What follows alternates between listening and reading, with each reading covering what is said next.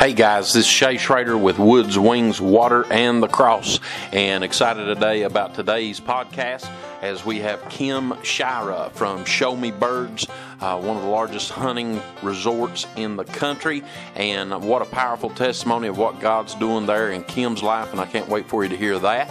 Uh, before we get started, want to run one thing by you.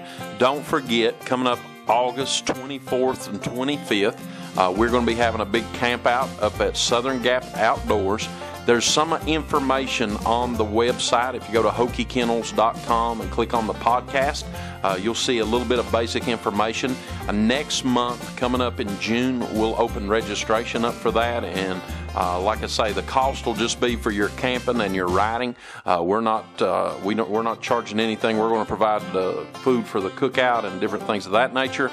Also, on that Friday night, we got Bliss Steele from uh, Meadowood uh, Farm, uh, which is a hunting preserve down in Lancaster, South Carolina. He's going to be with us. He's a dog trainer who shares the gospel message through the use of Labradors. And so that's going to be an exciting thing that's going to take place on that Friday night and just all kinds of different things, including four wheeler rides, uh, fishing competition on that Saturday. If you're not into the ATV ride, we're going to have a fishing contest. And so just a fun time. So be looking for that. Mark your calendars for that August 24th and 25th. And then, of course, we'll be having uh, service here at our church on the 26th, and everyone's invited to come to that. Uh, but hope you'll take part of that. Uh, don't forget one more thing uh, before uh, we hear from Kim. Uh, if you have not subscribed yet to the podcast, be sure to do that either through Podbean or iTunes. Also, if you want to like us on Facebook, uh, I usually update when the new uh, podcast is coming out. So, uh, great opportunity there. But be sure to do that. And like I say, if it's been a blessing to you, be sure to share it with someone. Uh, hope you have a great, great summer and enjoy today as we hear from Kim Shira and Show Me Birds. Hey guys, thanks for tuning into the podcast today, and I'm excited. I've got Kim Shira with us today, and uh, you're going to be blessed uh, to hear uh, some great testimony. And uh, Kim uh, heads up uh, Show Me Birds out of Kansas there in Baxter Springs uh, Kansas. And so, uh, Kim, thanks for uh, agreeing to do the podcast today. And I just want to kind of open it up and let you uh, share a little bit about who you are and your background in hunting and kind of uh, share with the guys and ladies that are listening today about your organization and your ministry. So, thanks for being on today. Well, you're welcome. You're welcome. I always like working for Jesus. No problem at all. Amen. Be happy to visit with you. And how did you kind of get into the hunting world? I, you shared a little bit with me the other day, and I was just amazed at your background. Uh, you've done a lot of uh, uh, booking of guiding uh, all over the world. Uh, is that correct? Yes, yes, yes. Um, God has I just don't know how to describe it. Uh, started out in 1970, uh, Baxter Springs High School graduate, B and C student. So why God picked me, I have no idea.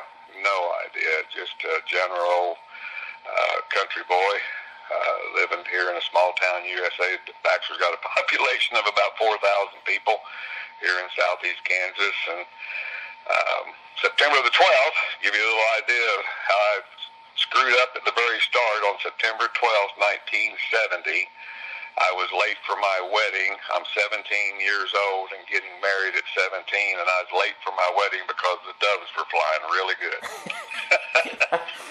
I got started off all wrong, absolutely. You'll see, uh, uh, remember this comment because it's going to come back to us at the end of this conversation.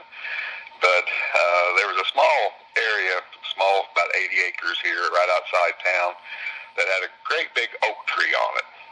And nobody really knew who owned that property. It was just sort of grown up in vegetation. And for a 17 year old kid, it was perfect for me to go hunt because nobody knew who owned it, so you couldn't ask permission.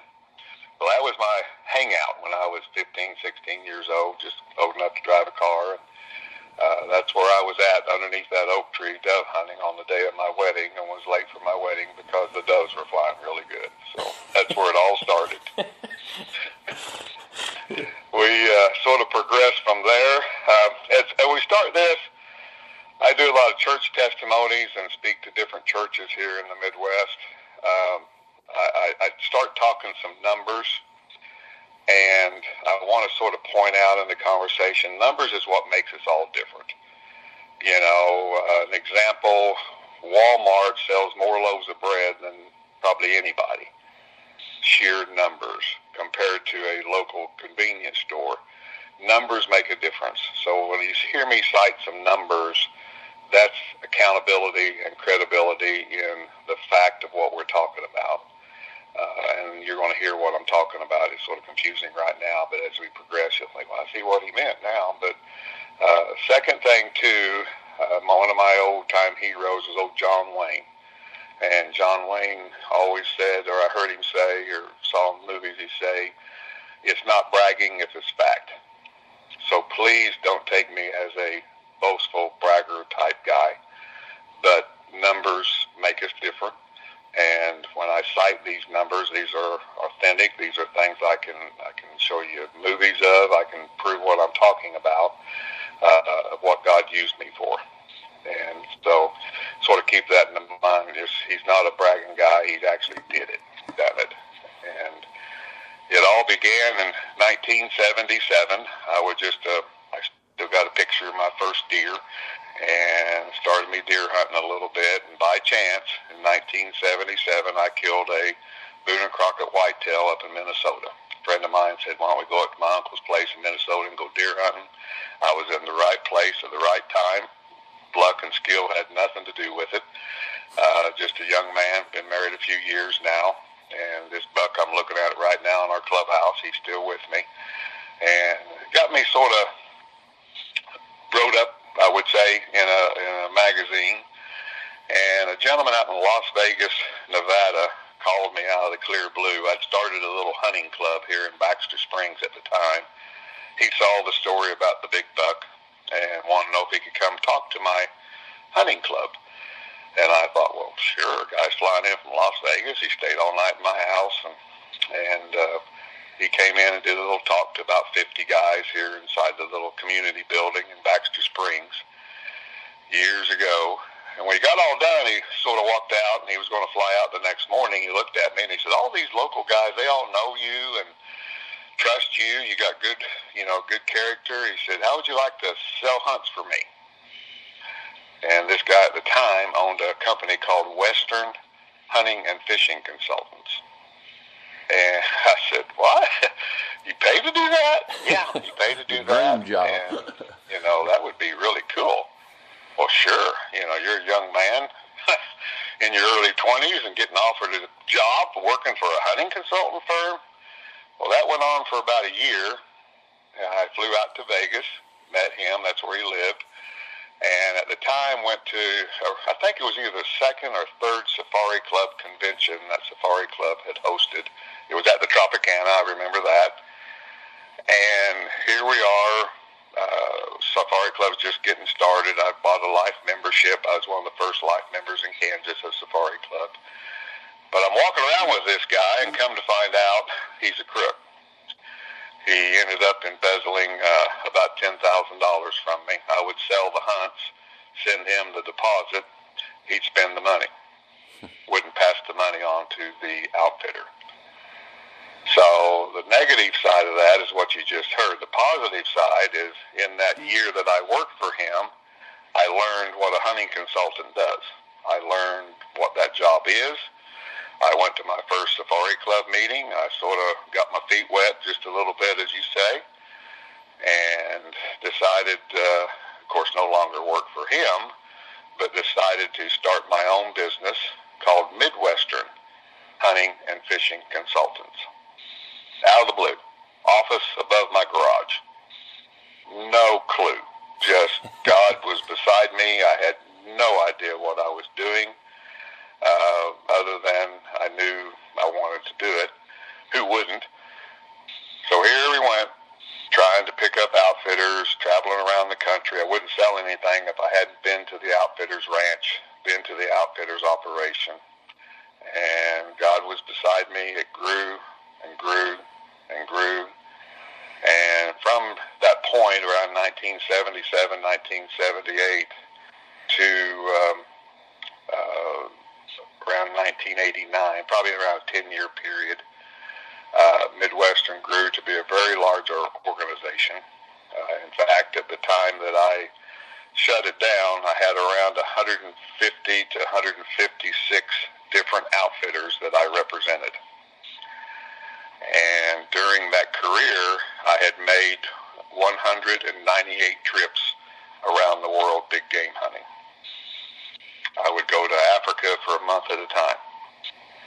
Now, speaking of that, big game hunting means when you're the hunting consultant and you've got four clients in camp, the clients shoot first, and if there's any time left, there's any animals left, there's any kind, whatever's left, the hunting consultant goes out with the outfitter, and I actually get to hunt.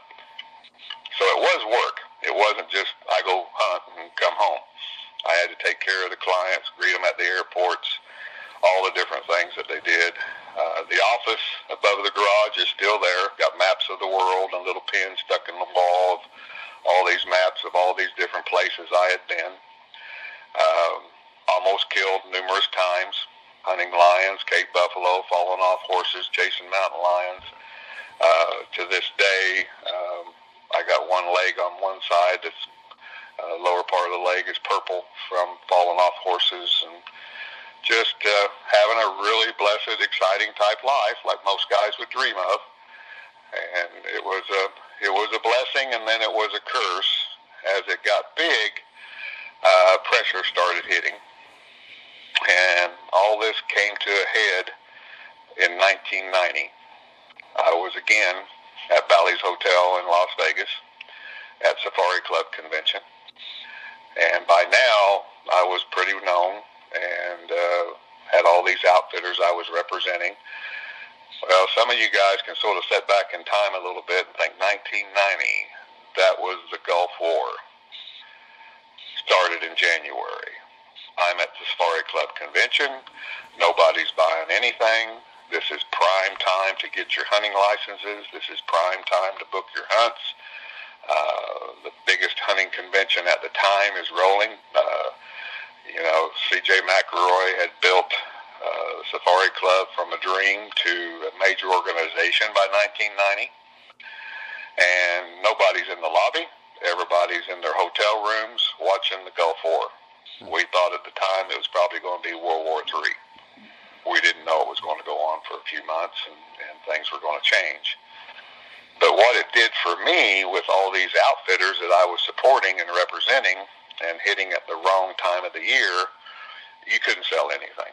When I normally would come home with more bookings than I knew what to do, uh, I ended up laying in a hotel room at Bally's, and nobody knows the real hours, but I would guesstimate I cried for probably uh, 10, 12 hours till I just physically had drained my body uh, learned now, after years have passed, I had a nervous breakdown.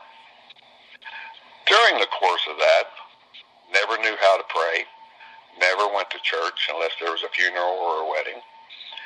Was a good man. I mean, I never, you know, I wasn't a bad man. I just, it was work came first. Uh, I thought at the time I was supporting my family, and I was.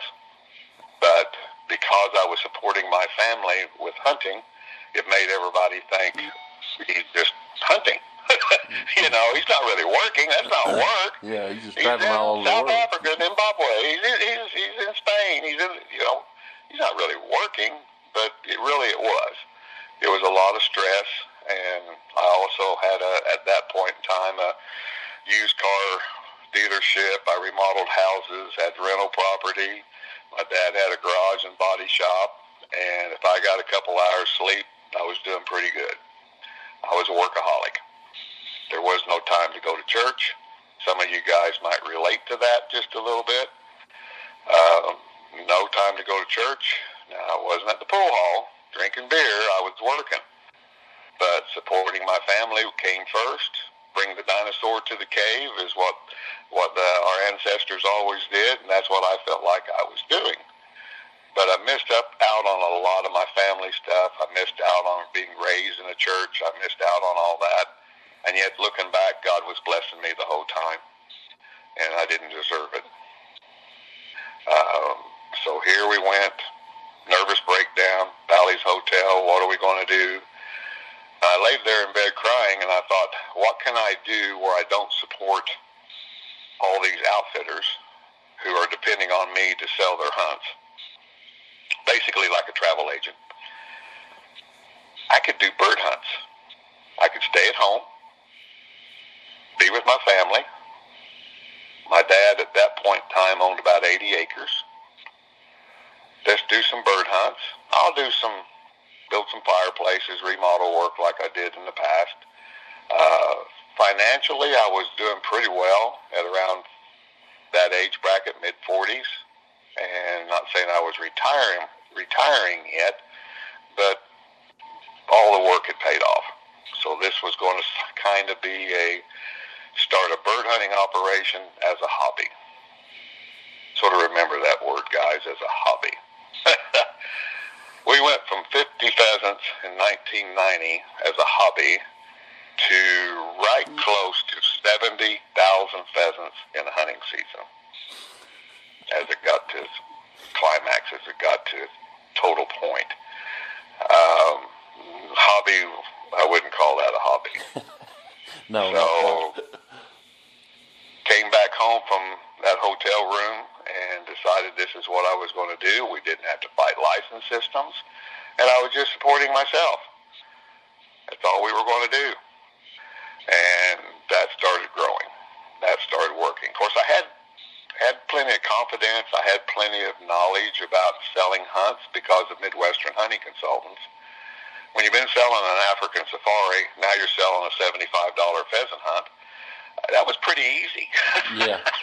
big deal. that was a big deal to make that transition, you know.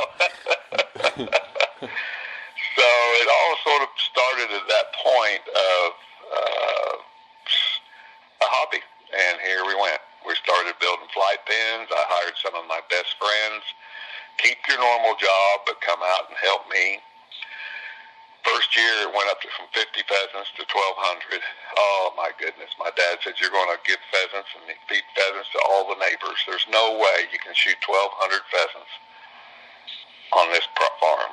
So I started buying more land and expanding and growing.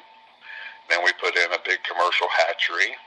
The hatchery at its climax could do 26,000 pheasants every Tuesday. And we started sending chicks all over the country. Hmm. The bird production side of it uh, went up to 70,000 pheasants over about a 15-year period, and those were mature birds. And at one point in time, we had 6.5 miles of flight pens. Goodness gracious. I would tell an employee to get on a four-wheeler and drive the pens looking for coon, possum, bobcat, hose, hawks, owls, whatever preys on the product. And it would take the biggest part of the day for one guy to just drive flight pens. We had 12 locations to raise all these birds in. Now that's where we ended up. And we ended up at that point, that was about four years ago, uh, around 2012, 2013 into there. I think, well, maybe in 2014, I sort of lose track of time. But it grew into a monster. I thought Midwestern was bad. Uh, God was beside me the whole time, telling me what to do. I don't have a business degree. At that point in time, a few years back, four years ago, I was running nine businesses under the name of Show Me Birds Hunting Resort. Between the hatchery, the farming, we built fishing ponds, uh, beautiful. Actually, I live on an island in Kansas, as everybody says locally, uh, surrounded by water and fountains and outdoor pavilions and all kinds of cool stuff, but that sort of came later in the game. The first part of it was building the client base, building these pheasant numbers. Uh, with my contacts in the hunting industry, I had people coming in the first year or two from all over the country. Again, small town Baxter Springs, 4,000 people in town, and I'm getting people from China and Spain and Europe, uh, New Zealand, had hunters this year from Uganda, Africa. Wow.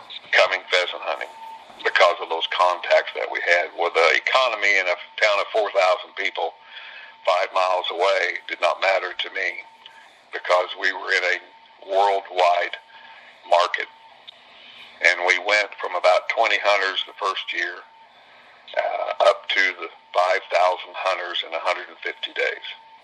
Largest America's ever seen. Uh, was also on the national board of directors for our industry, so I know what other people are doing. The largest America has ever seen. It created a monster that I had to feed once again, the nerves kick in. Once again, the stress kicks in. At one point in time, 242 pointing dogs, 110 labs, 71 employees, 69,000, almost 70,000 pheasants. Huge commercial hatchery, bird production, farming's the land. I ended up having six different hunting farms to hunt on, taking care of all that property a pro shop. Then we started, I went to Spain, did a European shoot back when I was 1989, 1990, and I started a European style shooting program like they do in Spain and England. I actually went there and participated and saw how they did it. Came back and started it in America. Can't say I was the first person to do it, and I will not say that I was the first person to do it, but I don't know of anybody else that did it before me, but it is possible my dad, once again, bless his heart, he's and gone now. He's in heaven, but thought I'd lost my ever-loving mind. what are you doing? I'm out there in the middle of a creek bottom on one of the farms putting orange flags in the ground, lining out a European shooting course, American style. He laughed and laughed and laughed. As a matter of fact, he came back, he got on a tractor, drove through the trees, came back about 30 minutes later, he had some railroad ties just three foot long, four foot long. I said, what are you doing? You ain't never going to shoot a pheasant down here in this creek bottom. So I brought these railroad ties down here, and I'm going to make you a little, a little hut type thing, and them bunny rabbits and cottontails will get down inside them railroad ties, and we'll come down here and shoot us some cottontails. I've told all my employees, if you ever want to get fired on the spot, they're still down there to this day. Move those railroad ties. Everybody knows. Every, all the guides, guides on that particular farm for that day, take the hunters up to see the railroad ties and tell them the little story. There's just a pile of old lumber now because that was so many years ago. So that 27 years from 1990 to now, it was quite a growing process to say the least. 69 tons of dog food, built my own feed mill to feed all these pheasants. I wanted a pheasant that could outfly a wild pheasant. Not as good. I wanted to outfly that. So we started on genetic selections in the hatchery. Uh, had some people helping me. This wasn't a Kim Shira did it all himself deal. I had good people helping me build all this. Give credit to them, absolutely. Uh, some of them are no longer here. Some of them have passed and gone. Some of them uh, have gone to other jobs or whatever. That's normal for a business. But in building this in that 27-year program, where they were very instrumental in all this, and the construction part of it's been done now for probably five or six years, maybe a little bit longer. As far as the hunting side of everything, we haven't got to God's side of everything. Yeah but the hunting side of everything. With the feed mill, we manufactured 387 tons of feed. It had grown to the point overhead and cost of operation was getting real close to a million dollars a year. But you're only open 140 to 150 days a year by Kansas law to hunt. So guys, picture in your mind you got a million dollars in overhead and you're open 140, 150 days. I did the math several times. Cost me five thousand dollars a day to open the front door. Picture that. Picture that just a little bit of that stress that that puts you through. And it was gradual. People come in. It takes four hours to take a tour of this place. And people come in and go on a tour. And how'd you do? They see the end results. they didn't see the first flight pen being built. They see six and a half miles of flight pens, but it was a gradual. Every year, we just build and build and build, and it grew and it grew and it grew uh, to a point where, oh my, you know, couldn't sleep at night. The stress of all of it, again, like the stress we had with the first hunting business. I just wanted this to be a hobby. but God had other plans. So about four years ago, I'm, I'm thinking about four years ago, I had gotten to the point through falling off horses and all the stuff I told you earlier. I would meet hunters at the front door, and my back was twisted so bad I got seven discs out of my back, two discs totally gone. The others were just ruptured into the spinal cord. A purple leg. I'm greeting hunters at the front door like you're 90 years old, twisted, hobbled up, leaning to one side, shaking hands. It was Kim. Everybody knew it. He just wore his body out. And they accepted. I mean, it was just Kim. I'd walk the tables while the cooks were feeding them lunch and the staff's taking care of the pro shop. And we're a direct buyer for all the major companies, one of the largest direct buyer Federal has on shotgun shells. Hmm. and so the employees are taking care of everything. I'm at the point I'm just walking around and, and shaking hands and Kim smiley face, they call it.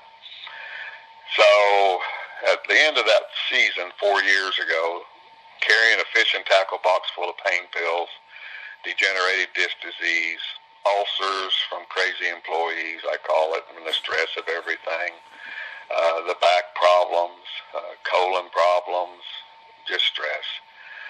I had to go in the hospital again for another surgery, and this time it was on my colon. The doctor that did the surgery walks into the room, Hunt's here, over in Joplin, Missouri, nearby hospital. And he looks at me and holds my hand, and he said, Kim, I just took nine inches of your colon out. Your insides look like a 90-year-old man. You're 60 years old. If you don't change your life, pick your funeral home. And gives me a hug. Now this guy Hunt's here. He's a friend. I mean, most doctors don't say that. But we're friends. I mean, to this day, we're still friends. That's uh, cold water threw in your face. That's that's yeah. Week in the hospital to lay there and think about all that. And why did I do all that? Uh, I tell people I started as a hobby and didn't really have to work, but my men would buy a new truck or a house, get married. I got to take care of them. Giving heart, you got to take care of your employees. A good boss will do that. But while I was in that hospital for almost a week, my employees didn't come to see me. I'm not going to mention any names, but they didn't. Now, they had to put a sign on the door, please let the patient rest, because hunters were coming in from everywhere. Kim's in the hospital. And, but not employees. So basically the employees at that time, I'm, you know, they're all gone now. Uh, new staff has replaced them. They're here for the paycheck. When's the boss going to get back to work? Type mentality. So when I came out of that hospital bed, I've hunted lions in Africa. I was sort of like a roaring lion. God, please forgive me, but I was hurt. Really hurt. So I decided to make some drastic changes. Told my wife, we're two hours from Branson, Missouri, Table Rock Lake. We're heading to Branson. We're going to pick you out a nice home. And we're moving to Branson, and I'm going to sell Show Me Birds Hunting Resort. You're kidding. And I said, no, I'm done. So we loaded up in the car, went to Branson two or three times with a realtor, found the house that she really wanted. Came back home. It's a Sunday evening. This is where it gets good, boys. It's a Sunday evening and went to bed. The next morning, she's calling the realtor to buy the house in Branson, right by the Table Rock Dam. I'm calling the realtors to sell Show Me Birds. I got one here in the Midwest that said they had a buyer. It's over. Can't stand the pain anymore. Three prescription pain pills a day. Fish and tackle box, little tiny little fish and tackle box pain pills for all the medical issues. And I just lost nine inches of my colon. So went to sleep, and wham! Boys, I wasn't raised in church, but I had a vision. Pastor Aaron Williams standing in a pavilion. Behind him is a beautiful gazebo. Behind that is a fountain in the water. Behind that, out on the end of the county road, the end of this huge pond dam is three white crosses. Build it and they will come. Jumped up out of bed. Went back to sleep. Bam! Same thing. Went back to sleep. Bam! Same thing. Three times, same night. My wife said, what in the world are you doing? I said, I have no idea.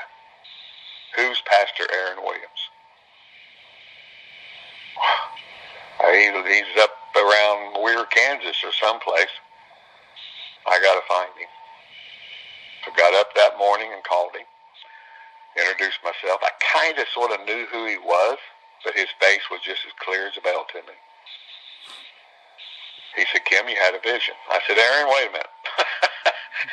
I wasn't raised in church. I've been to church a few times if there's a wedding or a funeral, but uh, no, not an old boy like me. Kim, you had a vision. Can I come talk to you? I said, sure. So he comes down to the house. One of my daughters was there. It ended up being about eight people. Never met his wife. She came along. We had a little barbecue and what I call the North American room in the house. We were done eating, and he was trying to tell me what a vision was, and he said, "I just feel the Holy Spirit here, Kim. Something, something's going to happen." And I said, "I don't, I don't know. I can talk hunting with you, but I don't know what's what all this is about. But can we pray for this evening?" And I said, "Well, sure." So we got down on our knees, held hands inside the North American room. And as everybody said a prayer, it came around to my turn. I said the first prayer I've ever said out loud in my entire life. They all stood up and I fell to the floor. When you've got seven discs out of your back and you've been on your knees, you know how long seven people can pray. oh, he told me later, he said, I was holding you up, wasn't I? I said, oh, yeah. He said, your arms were trembling. I said, I hadn't felt my legs. They just went totally numb. So my daughter is a nurse at a local hospital. She said, uh, Daddy, just lay down. I'm embarrassed. I'm meeting some of these people for the first time, and I'm making a ridiculous scene that I can't feel my legs and, you know. So we laid there for a while, and they pulled me up into a recliner. We all hugged. They went home, and I sat there till the next morning. But in that meantime, those eight people had laid hands on me, and Aaron had prayed for me. And they had to. They prayed for me for probably 10 minutes, laying hands on me. He asked if he could, and I said, sure. I've never had anything like and I've been paralyzed before. That's no big deal. That happens two or three times a year, but nobody's ever laid hands on me before. And he told me that God can be the great healer and we can get you away from a fishing tackle box full of pain pills and we can, you know, uh, normal what pastors would tell you.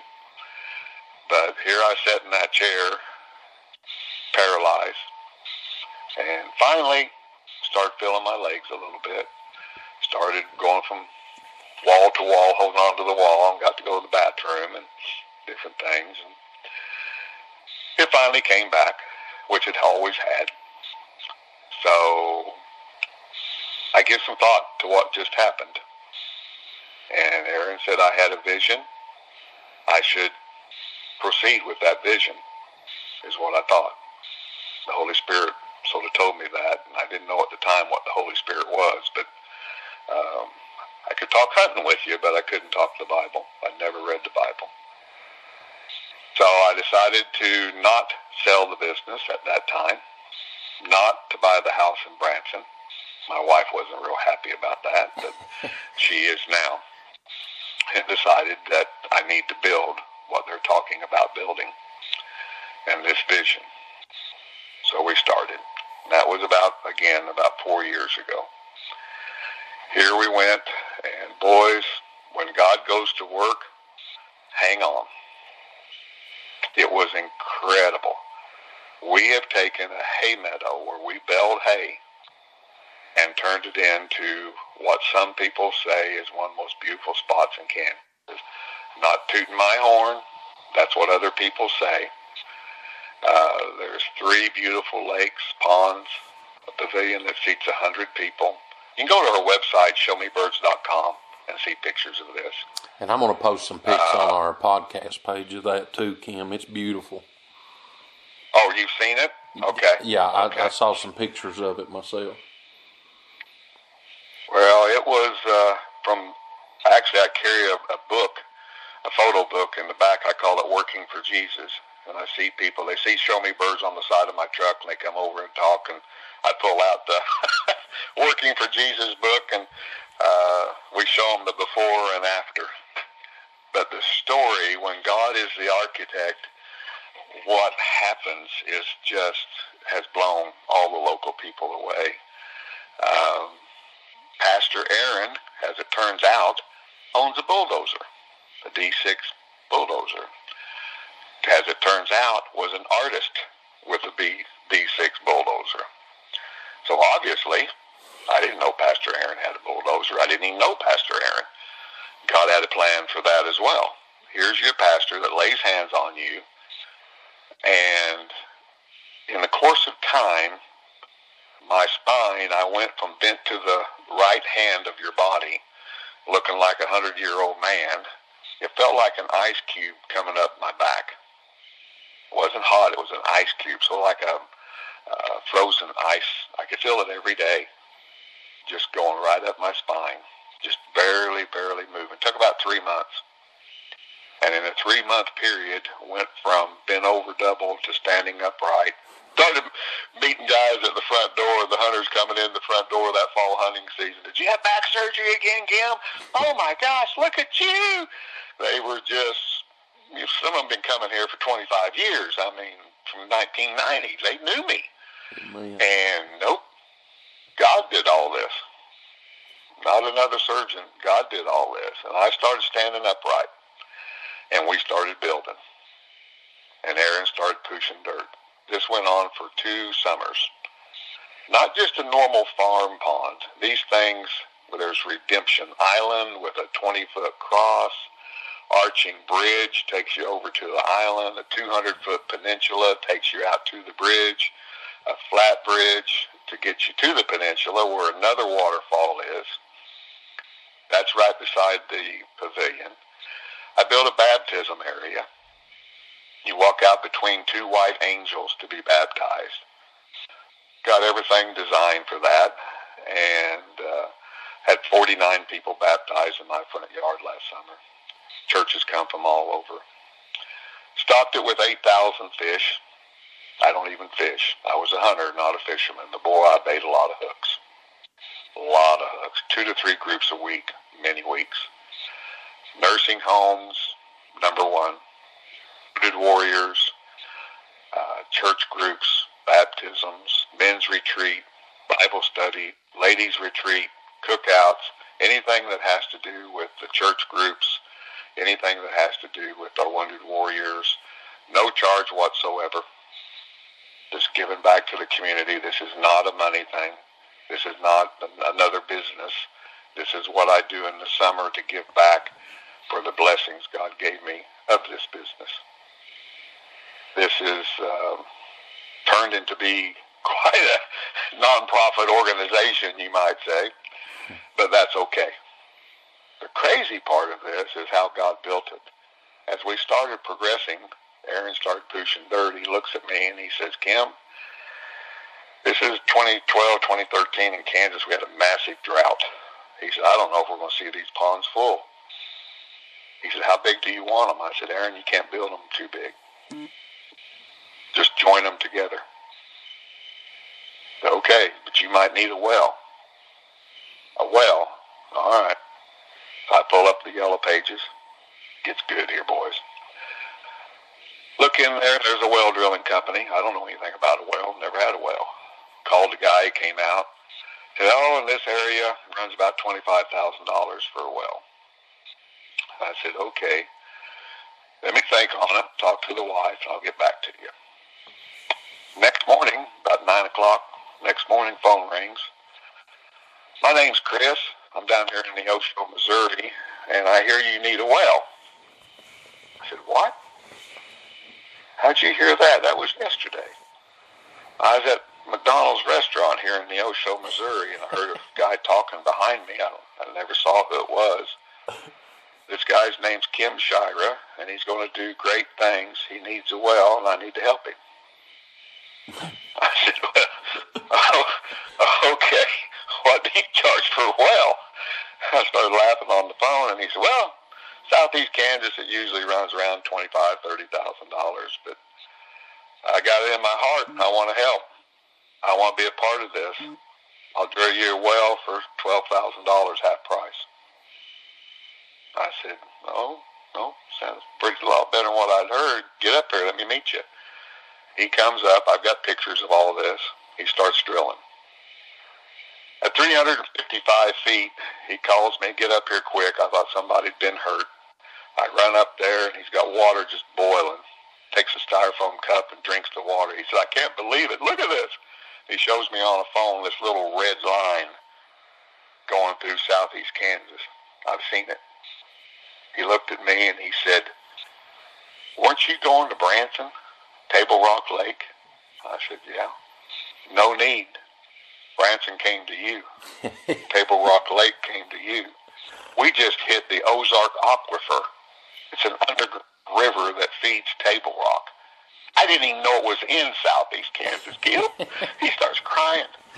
I said, what, what are you talking about? I don't know what an Ozark aquifer. I'm not. I'm a hunter. He said, Kim, look at this. And he drinks the water. He said, it's crystal clear water underneath your house. Sandstone's laying everywhere. You could tell he just burst it through a big, massive piece of sandstone. So now we can flip a switch on the well. 250 gallons of Ozark spring water in southeast Kansas.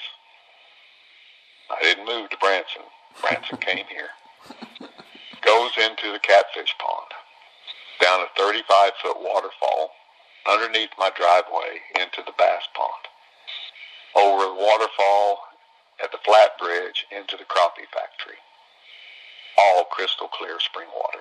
I have to dye the water blue because the fish can see you. Walk up to the bank. That's why everybody loves to be baptized here. It's not a farm pond.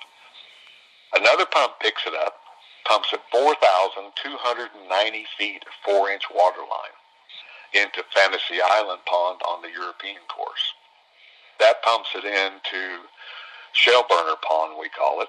That pumps it into another pond at Station 4. Then another pump picks it up and pumps it 1,250 feet to Golgotha Hill Pond which is right beside my clubhouse, where there's another 25 foot cross on top of Golgotha Hill with big 12, 13 inch letters that say, In God We Trust. Hmm. Across the front of that, there's a lab launching dock there. So when the hunters pull into the parking lot at Show Me Birds, they see massive crosses. I have six spawns and eight crosses. Across the front clubhouse, it says, In God We Trust. When they pull in the parking lot, they're shadowed by crosses everywhere. It's not a normal hunting camp, but God built it. To honor him, that's what's going to be there. So, if you're a minnow and you get inside that pump, you got a long ride before you ever see the again. As my neighbors all say, you're on the fire track. The other one. Yeah, you're on that the was the first track. sign in dealing that pond. That was the first sign of you're on God's track. When you're moving to Table Rock and Table Rock's under your land. So we started building the pavilion. We started building the waterfall. Contractors started coming in, uh, wanting to help. What was a normal price is cut in half on almost everything that I went to do. An example, sod. I called a sod company down in Oklahoma 45 cents a square foot for the sod. They come in with three and a half semis. Big round bales of sod that look like a big round bale of hay, like a farmer would bale hay. The driver of the first semi sees the three crosses I just put up, asked me what it was, told him the little story, calls his boss, takes a picture, sends it to his boss. His boss puts him on the phone. I said, yes, sir. Can I help you? You know what the price was that we agreed to to bring you all that sod? And I said, yeah, you're the biggest order we've had in years. I'm going to let you have it for 14 cents a foot, my production cost. I want to be a part of this. Amen. The waterfall company comes in with a $30,000 waterfall, cuts the price in half. I want to be a part of this. And get this, a wonderful man named Matt Blassett has a rock quarry in southeast Kansas. He sees what we're doing. 70 semis, not a dump truck. 70 semis of white granite, beautiful granite rock have been delivered to my door. He's never gave me a bill and refuses to ever give me a bill. The people building the boat dock work out here for two weeks. Here's the bill for the materials, Kim. The labor's on us. You don't know what's a dime. It just goes on and on and on. And the funny part, I'm on a tractor, got pictures of all this, moving 70 semi-loads of rock. I had help. Other people were helping as well. But for me to drive a tractor before all this started would just be unheard of. I could barely walk. Now I'm spending day after day after day on tractors with front-end loaders lining these beautiful ponds with white granite rock and the Caribbean blue water. It's it's uh, pretty amazing.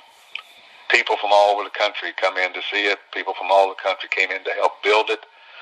Um, it was just working for God. Mm-hmm. The crazy part, remember the first part of this conversation, I said something about an oak tree. The oak tree still stands on the side of the pond dam. 1970, I'm late for my wedding, dove hunting underneath that oak tree. I had no idea my dad would buy that farm five years later. I had no idea that would be my inheritance.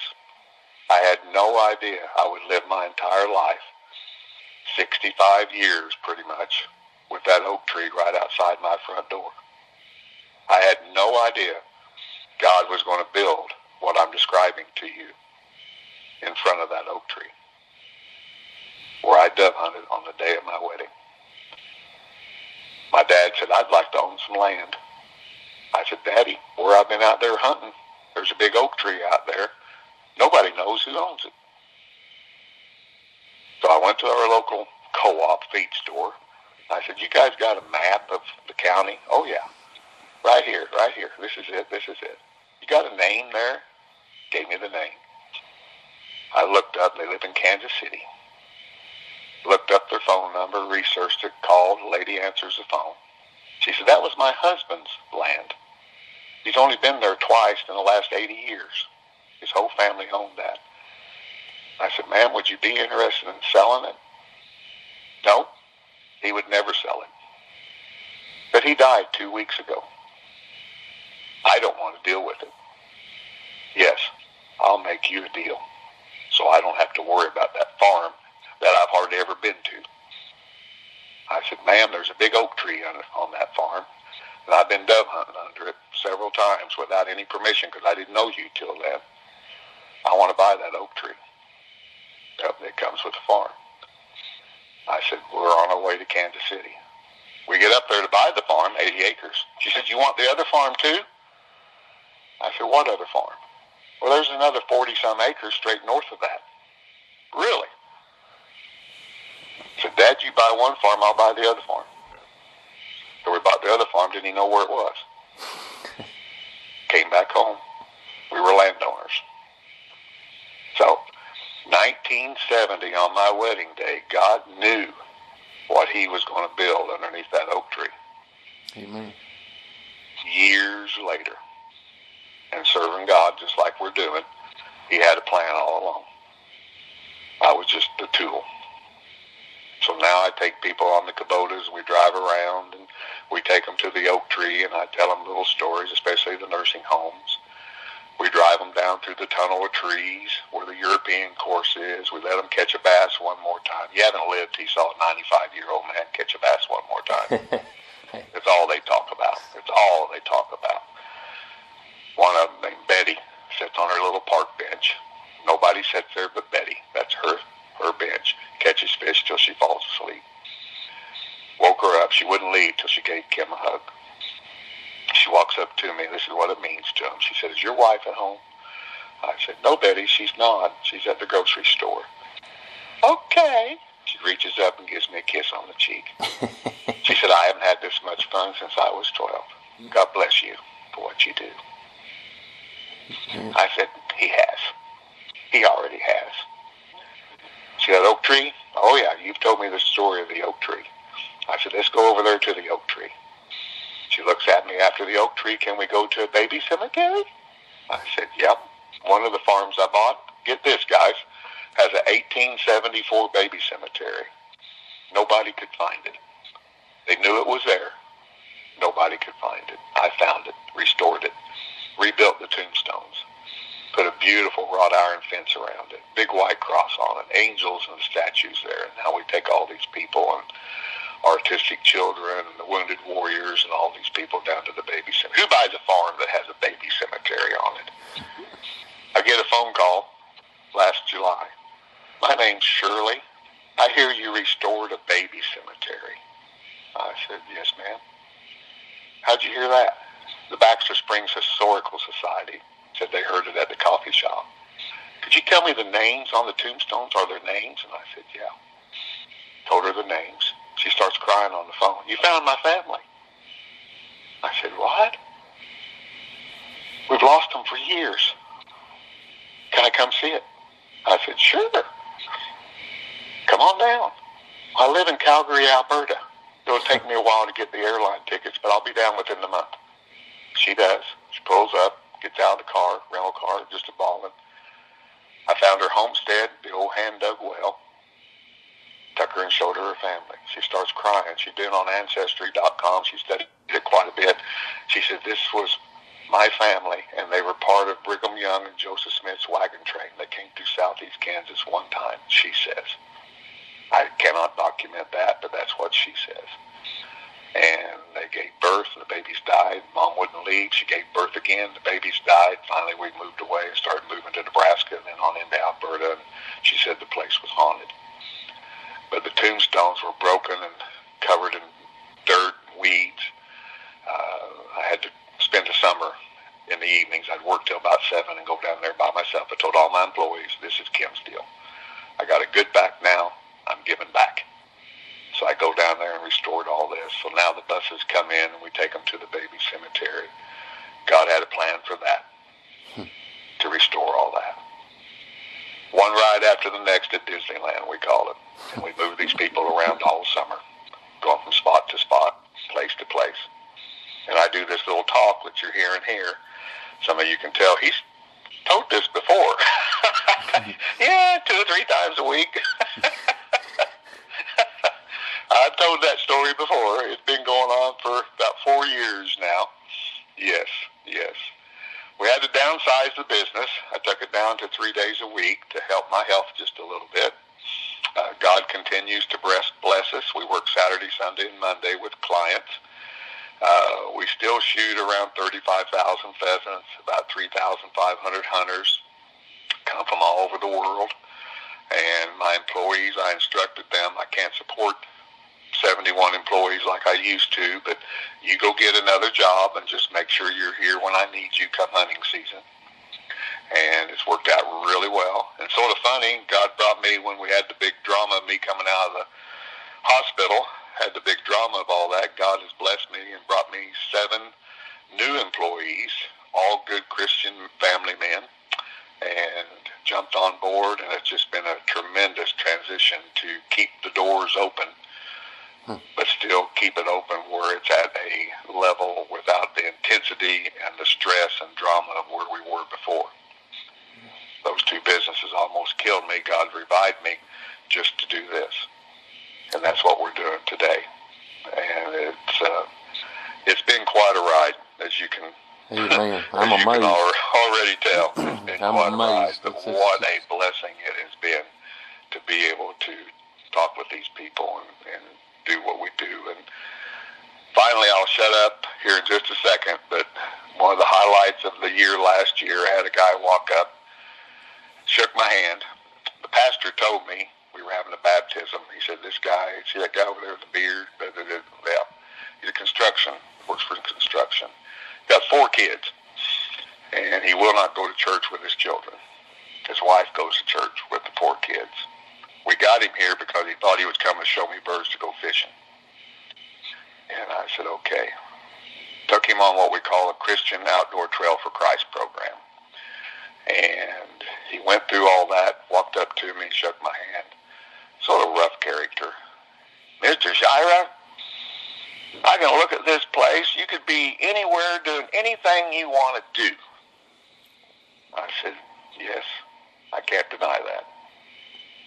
But instead of doing that, for you, you give your entire summer to churches you've never been to, helping people you don't even know. I said, yeah, I can't deny that. And by God, if you can do that, I can go to church with my kids and my wife. She's been asking me to go. Talked to the pastor the other day. Hadn't missed in a year and a half. if nothing else, that was worth the effort and the life that I've had. changed that whole family. Amazing. Well, Kim, man, I, I just am in awe of what God's uh, working and doing through your your business and your ministry there, and just appreciate you sharing that. And um, I, I won't keep you much longer, but just one thing, I guess, and and you've shared your heart there already. Is there is there one thing that you could say to uh, uh, a, a man that might be out there because your story uh, is so relevant, I think, with so many that we've been, many of us been raised to say, you know, as long as I work and provide for my family, and you shared a little bit of that, but, but w- what's maybe something you could say uh, other than your testimony here about how maybe God's changed that through your obedience to Him? I, I know the healing you, you shared about. I know those things when when the focus shifted from uh, you know, just providing to, hey, what what's God want? You know, is there is there something that you could share that maybe for that guy that's thinking about that? What was it for you? I know, you know, specifically that that transformed you or or made you look at it different. For me, the biggest mistake I made, and in my mind, I was feeding my family. I mean, I can't deny that. I wasn't playing, but because I made a career out of hunting, my wife, my kids, everybody thought he's playing. Well, guess what? You're driving a new car with what I'm playing with. Yeah. It's how it works. But what I should have done was put family in there with that. Not just work, work, work, work, work. Not everybody's going to be blessed to travel all over the world hunting. God had a plan for me, and I did that. But that's not what the road that most people travel. So when you're sitting here working five, six, seven days a week, providing for your family, doing everything you can, take time to shut it down and say, today I'm taking the kids to the park. Today I'm taking the kids to church. Today I'm giving to that church. My struggles, health-wise and work-wise, all changed when the crosses came up on these farms. God saw my sincerity. He healed me so that I can continue working and not sell the business and leave, but I'm working for Jesus. and take time to say, hey guys, you know, it's not about chasing the dollar bill all the time. Patting my baby on the back is as important as me working take that priority and say, let's go to church, you'll find your whole life changes when your mentality changes from being the provider and bringing the dinosaur to the cave, as I sell, tell people all the time. It changes when, yes, you have to provide. A good dad does that, but also realize a good dad knows how to love on his children and his wife and make memories for them too. It's real easy for the family to expect money to, to go shopping. But where'd that money come from? Daddies know. But at the same time, a lot of mamas work too. But at the same time, give the family some too. What we do for ourselves goes in the grave with us. What we do for others is our legacy that will live forever. Amen. Amen. Powerful words. Kim, I, you'll never know. I, am thankful for God for just even the way uh, this conversation came up, and so I know God's still using your testimony uh, uh, in a powerful way.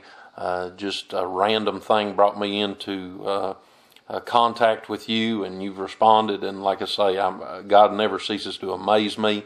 as we close, more information about your um, business and your ministry there at showmebirds.com.